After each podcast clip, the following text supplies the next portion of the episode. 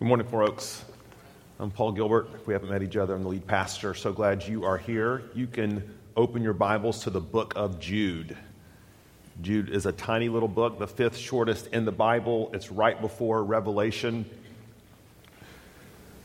You can flip there, and, and as you're doing so, don't know if you saw the, the news report this week. It seems like a new one comes out every week about the outbreak of previously eradicated childhood diseases. So there's places in the Northwest, California, Alaska, um, recently, in fact, recently is this week, where an outbreak of the measles running rampant through the schools, um, the town. They're having to quarantine kids, quarantine schools, quarantine communities. And it seems like this is kind of an emerging story that we, we whether it's mumps or some other disease that we thought we had previously eradicated are reappearing, and we have to ask why. Now, the answer is pretty simple. Many, many parents are opting not to vaccinate their children.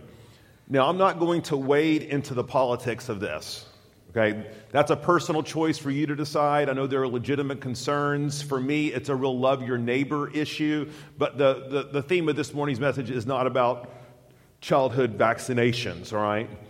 The point is, we shouldn't be surprised when disease happens in the absence of preventative measures. That disease happens without vaccination. I mean, it's, it's fairly predictable. And the situation that Jude is writing to in this first century church is a pretty predictable situation. You see, the church has been infected not with a physical virus, but the church has been infected with something far more lethal a spiritual virus, the virus of apostasy. And just as a reminder from last week when we talked about this idea of apostasy and agonizing over it, remember all apostates are unbelievers but not all unbelievers are apostates. Apostate is a special category of unbeliever. An apostate is someone who is maybe walk the aisle.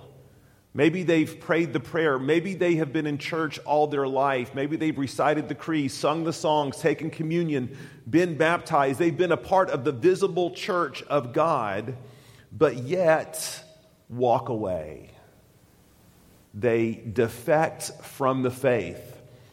And sometimes these are people that sort of leave the visible church, leave those behind heartbroken and others in despair.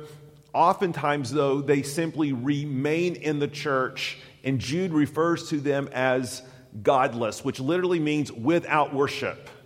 It's possible to come in here this morning and to worship, yet to be without life, to be without worship. And this is what Jude is addressing and what we've been talking about these past couple of weeks. Now, I've got a, I've got a confession to make here. I really was thinking that Jude was going to be just a little minor stopover on the way to our next big series going through um, the first half of the book of Genesis, which we're going to start next week, but the week following. I really just thought, well, this is a nice little New Testament tweet. We're going to park it in Jude. We're going to spend a few weeks. We'll get some good nuggets out of it. I have to, I have to admit, God has totally blown me away with this series. And, and what's been particularly surprising is how much this little book seems to have resonated with so many of you our church family, I can't tell you the amount of, of feedback just about things that you are learning in this text, things that God is impressing upon your heart. And, and I'm not totally sure what all the dynamics are. Maybe, maybe it's because you have loved ones, family, friends who've defected from the faith. Maybe it's that oh, not a week goes by and we don't read the story of some high profile leader falling away or falling into error or being caught in some sort of heinous sin. I, I, I don't know what's sort of drawn us or captured us about this book.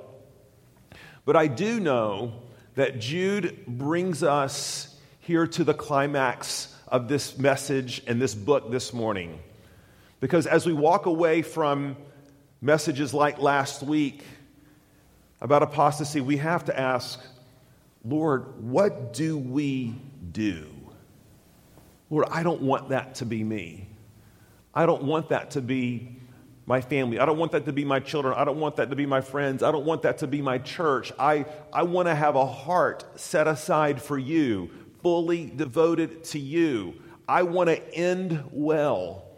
I can't tell you as I age, get older, the difference in the pastors' meetings that we would have collectively here in town or at conferences, how they changed. That when, you're, when I was in my 30s, it was all about what amazing things God wanted to do through us. Wasn't that humble of us? What amazing things He wanted to do. Now it's God, will you keep us? Will you keep us?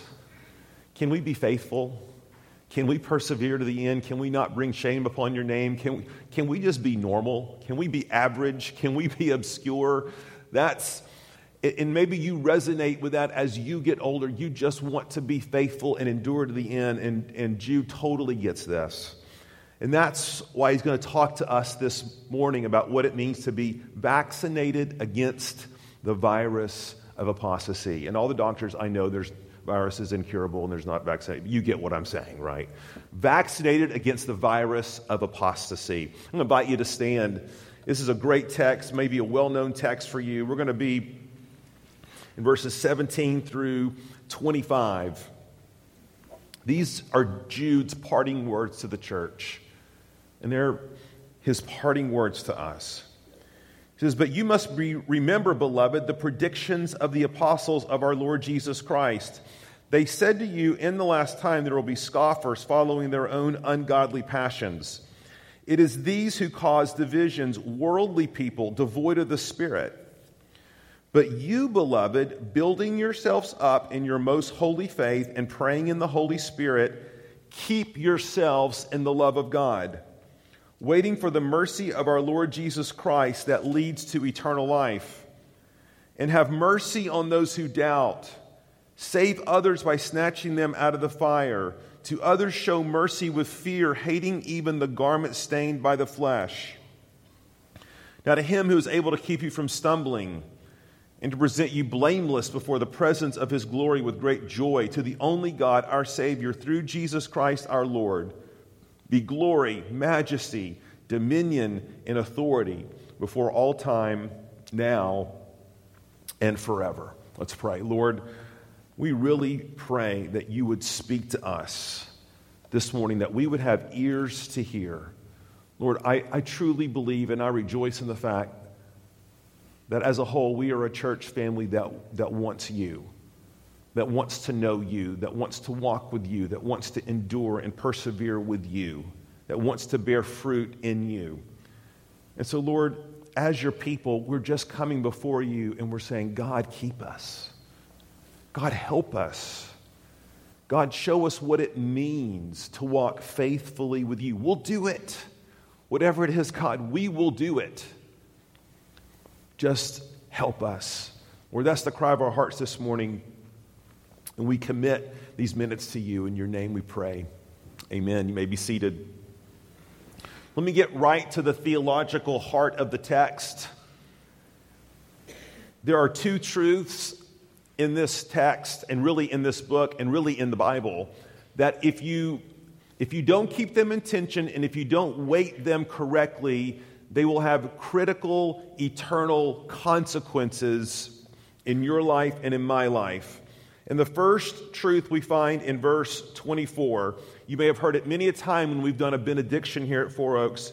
Now, to him who is able to keep you from stumbling.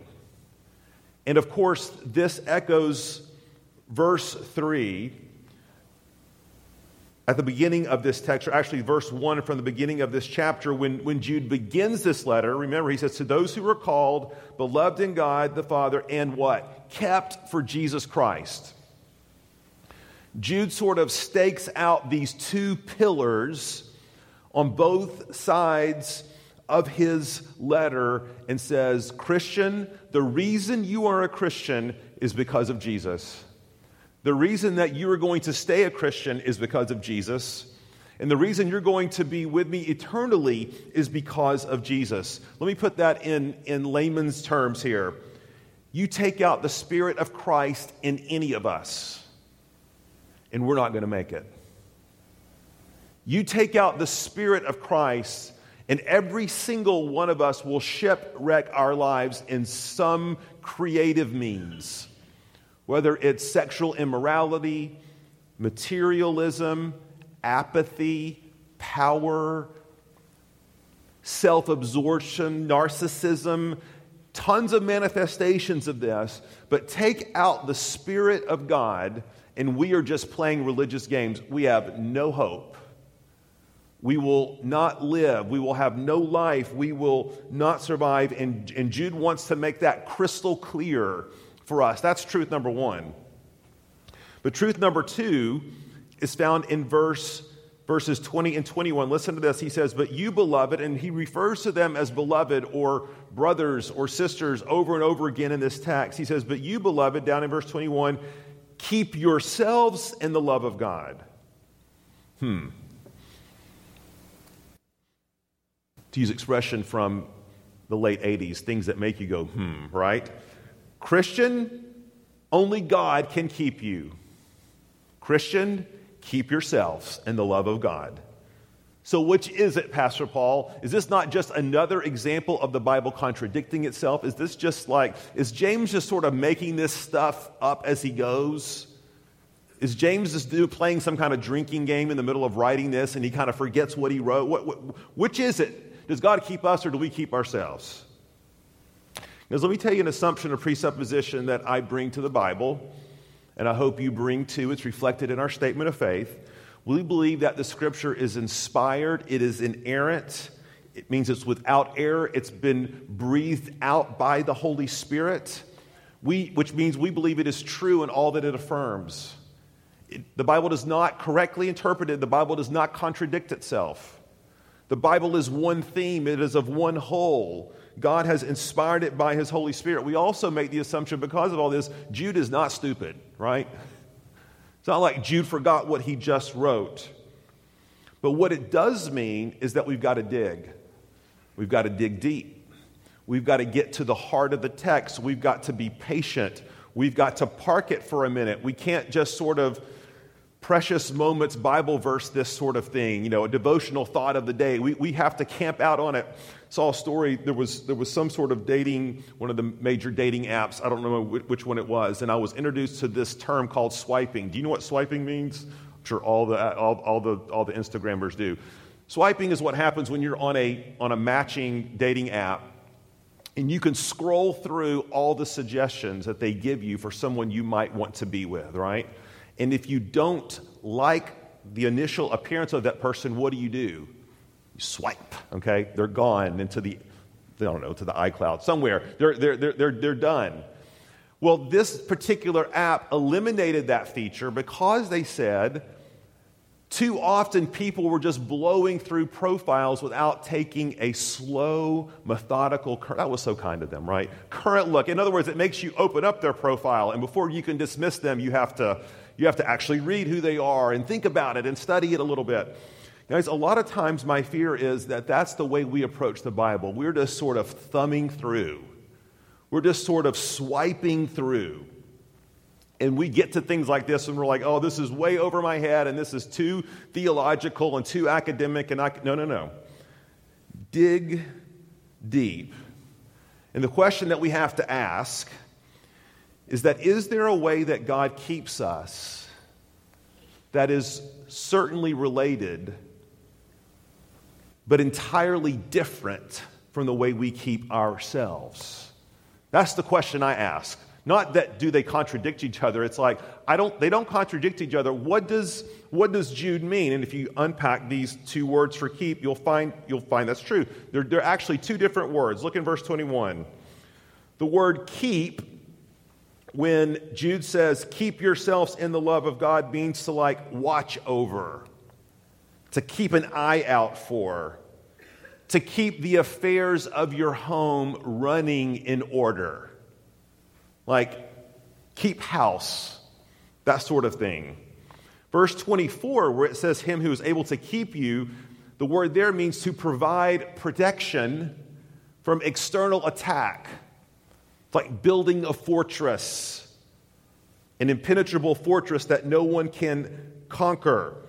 See, these are different kinds of keeping. It's, it's kind of like saying the police are keeping your house, keeping your house safe so that you can keep your yard mowed and manicured. I don't know if anybody manicures their yard, but God bless you if you do.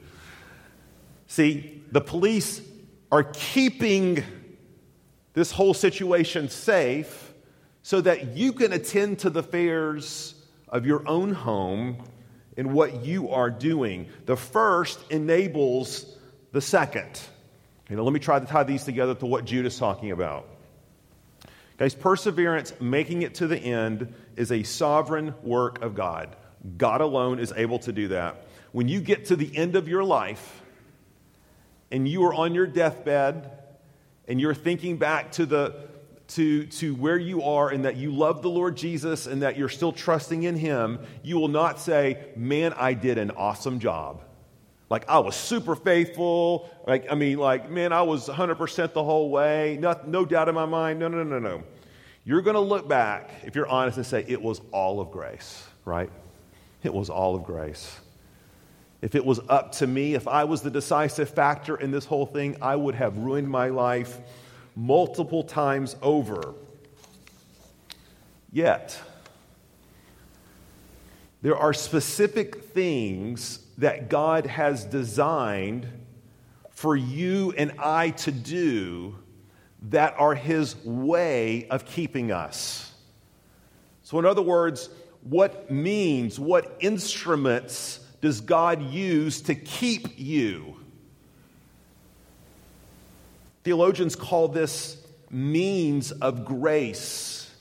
It's the way that God sustains you, the way that He keeps you. It doesn't just happen by osmosis. It's not, it's not magical thinking. There are actual things, and we're going to unpack these in the book of Jude, that Jude calls us to do that have been ordained, orchestrated, designed by God to keep you in the faith.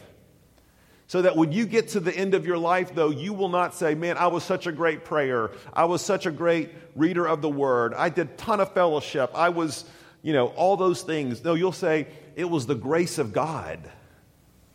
And through His grace, He enabled me to do these things. Let, let me give you an illustration. So, this year is the 75th anniversary of D Day, June 6, 1944 where the largest invasion in the history of the world took place. Think about this for a second 13,000 aircraft, 5,000 ships, 160,000 men and women. Makes the mythological Greek invasion of Troy looked like rubber duckies in a bathtub, right? This was a massive deal. And historians, decades later, will look at this from a big picture perspective and they will say, in terms of sheer numbers, in terms of sheer numbers and the mass of force and planning and supplies and resources that went into this, ultimate victory at that moment was assured. Certainly, there was going to be a great cost of life, and certainly it was a matter of how costly. But the reality was that when the Allied forces committed that extent of resources in men and women into action, ultimate victory was at some point going to be achieved. To which we could say, well, then perfect, end of story. No need to fight the battle, right? Hardly. See, men still had to take the beach. What would have happened if the first soldiers in their landing craft had refused to get off the boat? What if the boys of Pointe du Hoc had refused to scale the cliffs? See, for victory to happen, the plan still had to be executed. What they did was vitally important. Well, please hear this is so important. And understand if they had not done it, the battle would not have been won. And this illustrates, I think, somewhat imperfectly, the biblical tension that you and I are called to live into. Here's the way Paul describes what, what Jude is talking about Philippians 2. Therefore, my beloved, as you have always obeyed, now listen, so now, not only as in my presence, but much more in my absence, work out your salvation with fear and trembling. Just a different way of saying, keep yourselves in the love of God. Keep on Keep on praying. Keep on reading that Bible. Keep on persevering. Keep on communing. Keep on calling out to me. Now, in verse 13, for it is God who works in you, both to will and to work for his good pleasure. You see that? Because God works in you, now you can work out your salvation with fear and trembling. His keeping you, Four Oaks, is decisive. Our keeping is dependent. But Jude wants to make it crystal clear what we are called to do, the ways that we are kept, the means of grace that God calls each and every one of us from a human perspective to be vaccinated against the virus of apostasy. What needs to characterize our life that when we get to the end, we can look back and we can say, by the grace of God, this is what He has done in my life. And, there's, and we're going to say four things about this sort of quickly. So here we go. Number one, it's going to require you and I to have a specific mindset. Look at verse 17. A specific mindset. He says, Remember the predictions of the apostles. So apparently, these were first generation Christian Jews who had been taught personally by the apostles. And apparently, these same apostles, we don't know which ones exactly, had warned them about apostasy. Now, when you read the, net, the rest of the New Testament, you know this is not a peripheral theme. It's not a peripheral warning. We see Paul in 1 Timothy 4, Acts chapter 20. We even see Jesus himself. If you want to know where the apostles got this, they got it from Jesus himself, who said in Matthew 24, And many false prophets will arise and lead many astray. This is something that the early church had to constantly remind itself of that if it can happen to the people closest to Jesus, Judas, Demas and Paul, Alexander and Paul, a whole cacophony of, of, of desertions that surround the ministries of the early apostles. Well, of course, it's going to happen in the 21st century church. This is because, as Jude says, there have always been and always will be scoffers. Now, what is a scoffer? When we look down in verse 17, 18 here, a scoffer is not someone who is ignorant of God's word. A scoffer is someone who knows God's word but holds it in disdain. See, Scoffers can be well informed about their theology, well informed about the Word of God.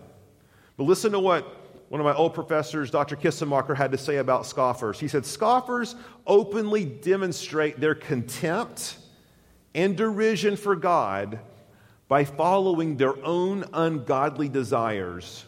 They deliberately reject God's judgment and opt for a lifestyle of sin. Do you get that? Scoffers are, are people who might agree with you 100% theologically and could pass their catechismal exam. But their will, their heart is corrupt because they say, I'm going to do what I'm going to do.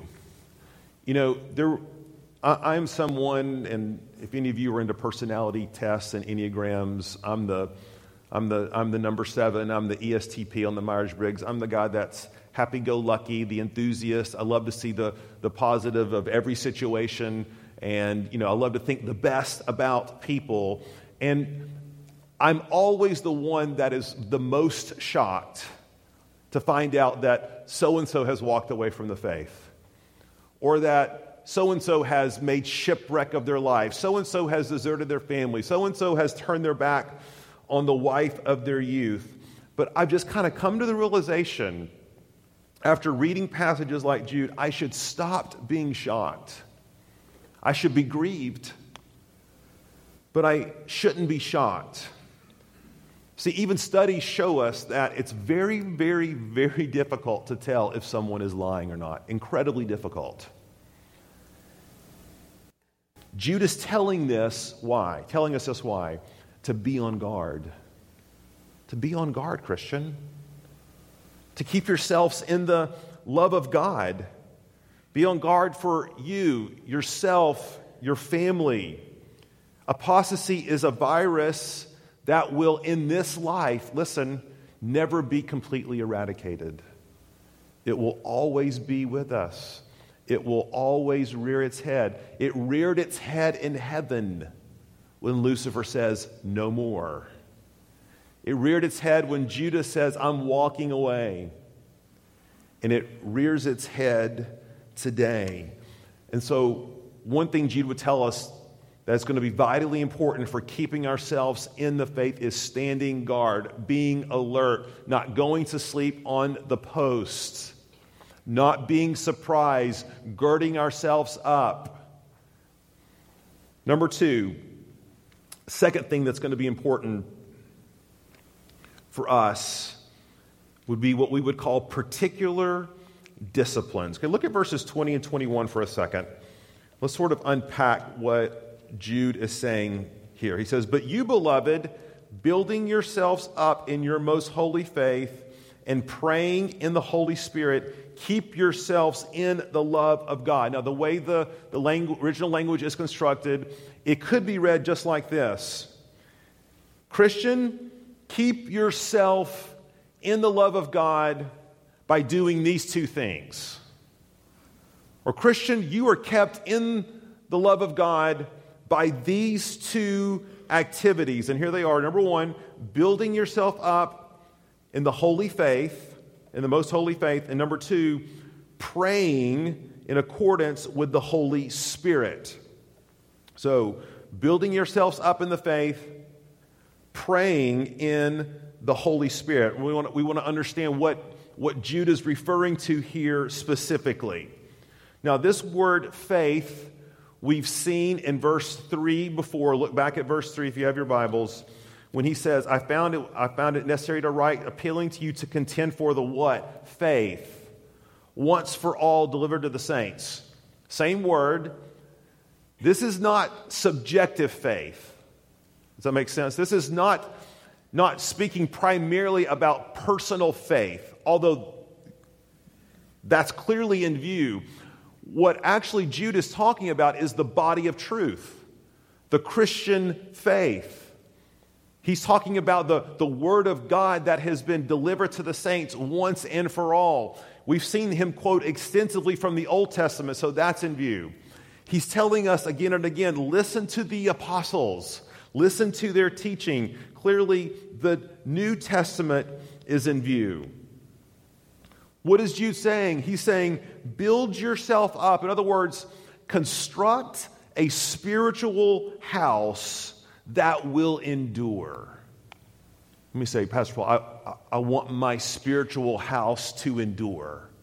So here's what Jude says read and listen to your Bible. Understand, this is not a suggestion. Jude does not leave a little post it note on your mirror to remind you in the morning. This is not eighth on your list of priorities. This is a command. This is an imperative. It is, a, it is meant to communicate a sense of urgency. Christian, keep yourselves in the love of God by building yourselves up in my word in my holy faith, in the, in the doctrine of truth once for all delivered to the saints. See, the word Jude seems to be saying is a firewall. between you and apostasy, between you and falling away. And, and the reason this is true, I love the way that Jude refers to the body of truth as the most holy of faith. Why does James refer to the Word of God, meaning the Old Testament and the apostles' teaching reflected in these 66 books? Why does he call this most holy? He doesn't call it most holy just because it's perfect, although it is. He calls it holy because it's different, because it's set apart. This is not the world's wisdom. You see, some of us, maybe, are contemplating decisions right now that are being made without reference in any way to God and His Word, just because it seems right or it feels right. And we have weighty decisions in the areas of sexuality and marriage and divorce and ethics. And we have to remember what Solomon warned us about related to making decisions in our own wisdom. Proverbs 14 12, there is a way that seems right to a man. See, it seems right. This seems so good, Pastor Paul. We, we love each other. This seems so right. We're so miserable. Surely God wouldn't keep us together. This seems so right if I just took this financial shortcut.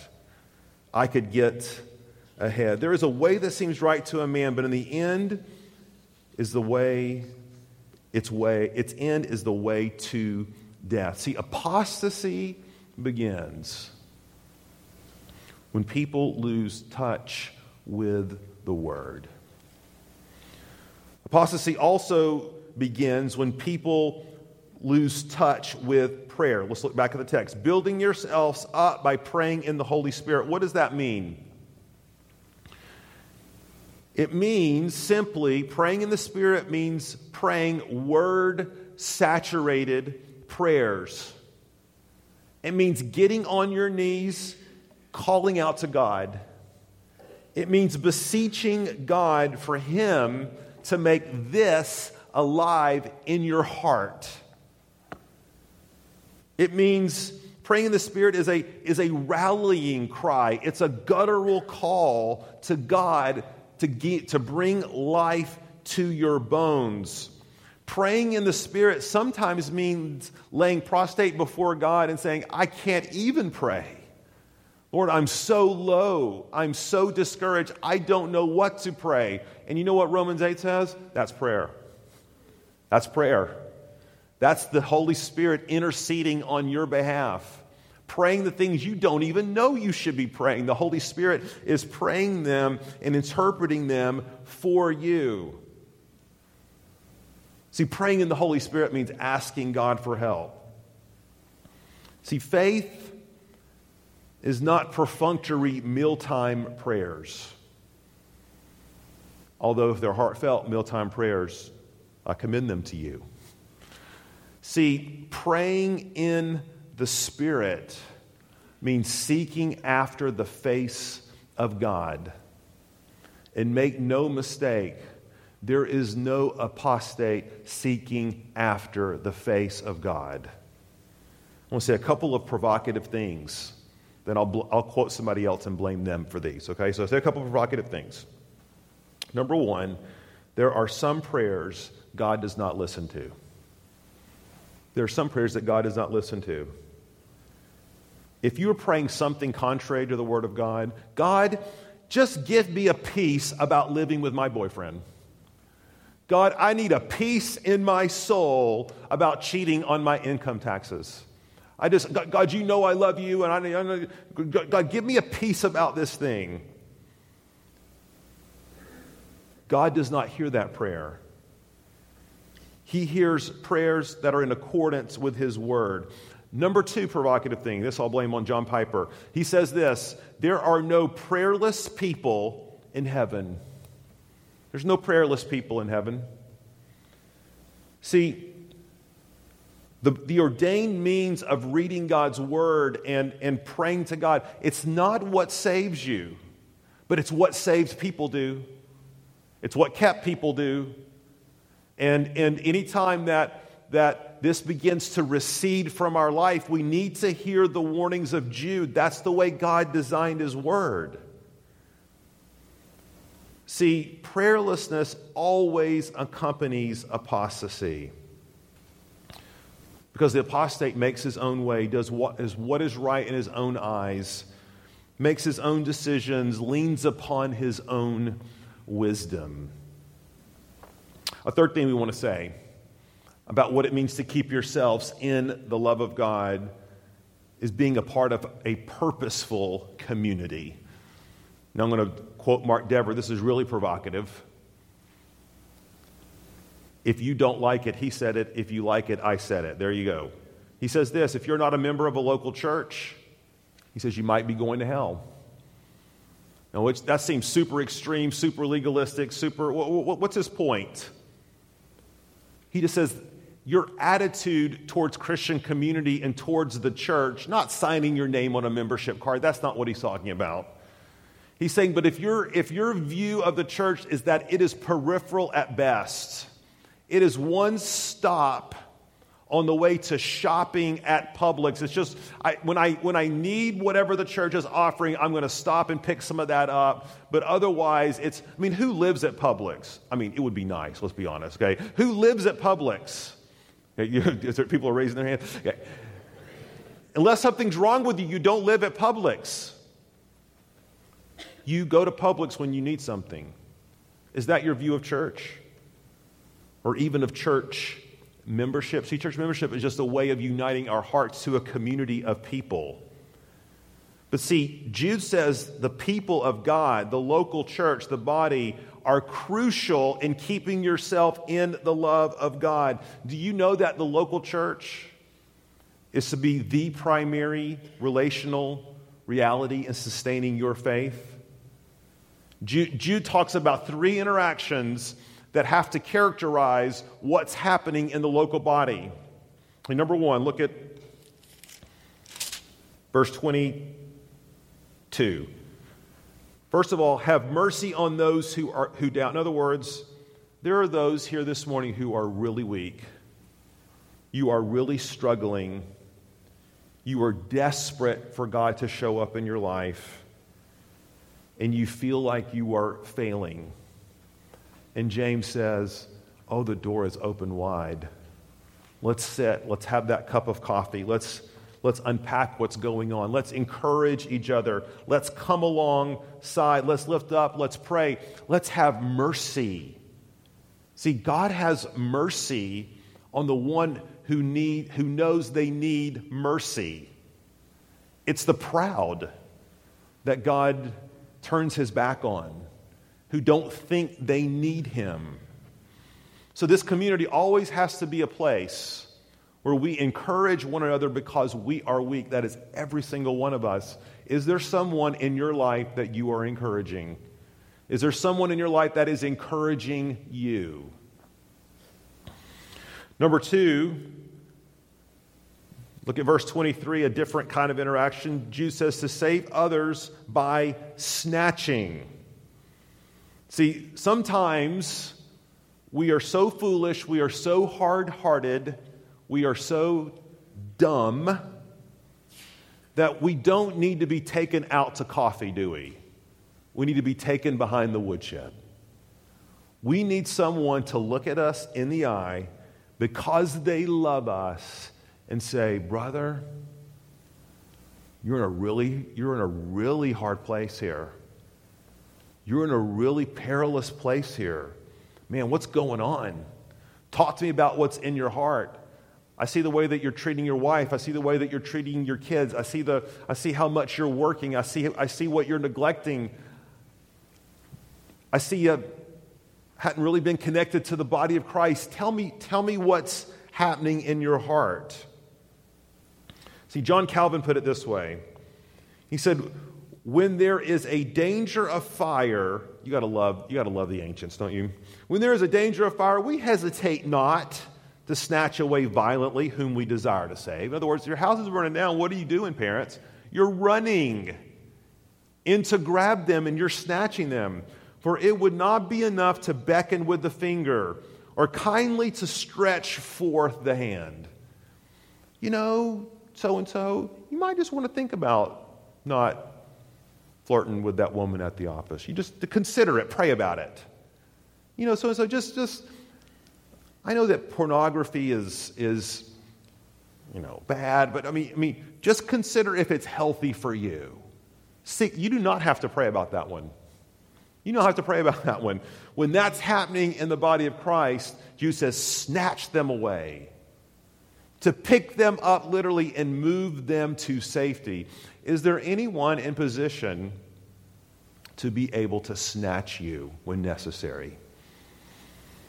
Is there, are you close enough to others that you can snatch them? There's the final and third category. This one's a little bizarre sounding. It's found in verse 23. He says, To others show mercy with fear, hating even the garment stained by flesh.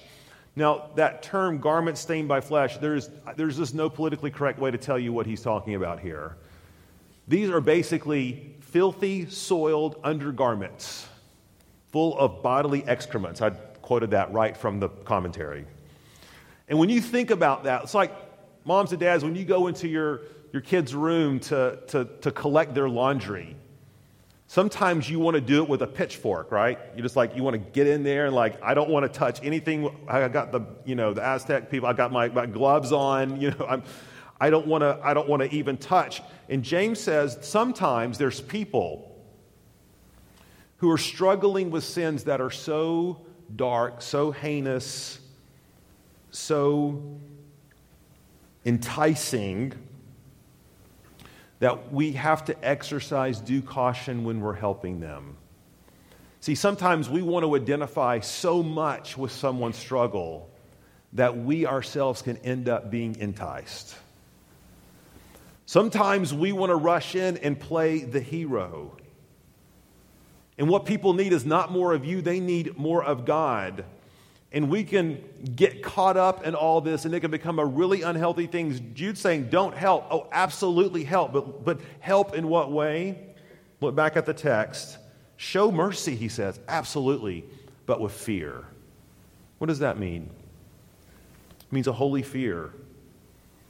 It means guarding your own heart, not riding in to help people cavalierly but prayerfully, carefully, in community.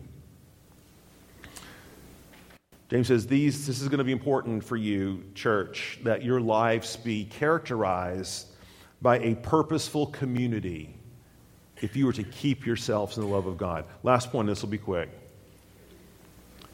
Jude does speak about an absolute assurance.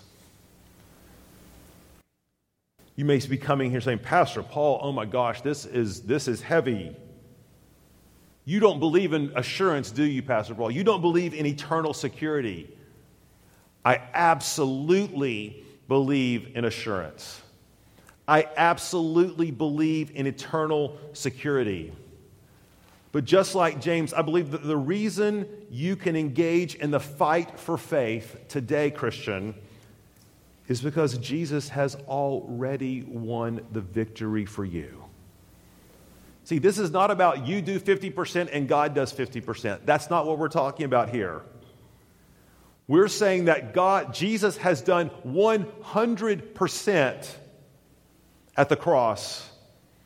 He has paid your, your penalty. He, he has, has laid down his life for your apostasy. He has he has shed his blood for every single one of your sins. And as he gives you life through his spirit, he now stands guard at your heart. And he says, I'm going to keep you. You can bank on that.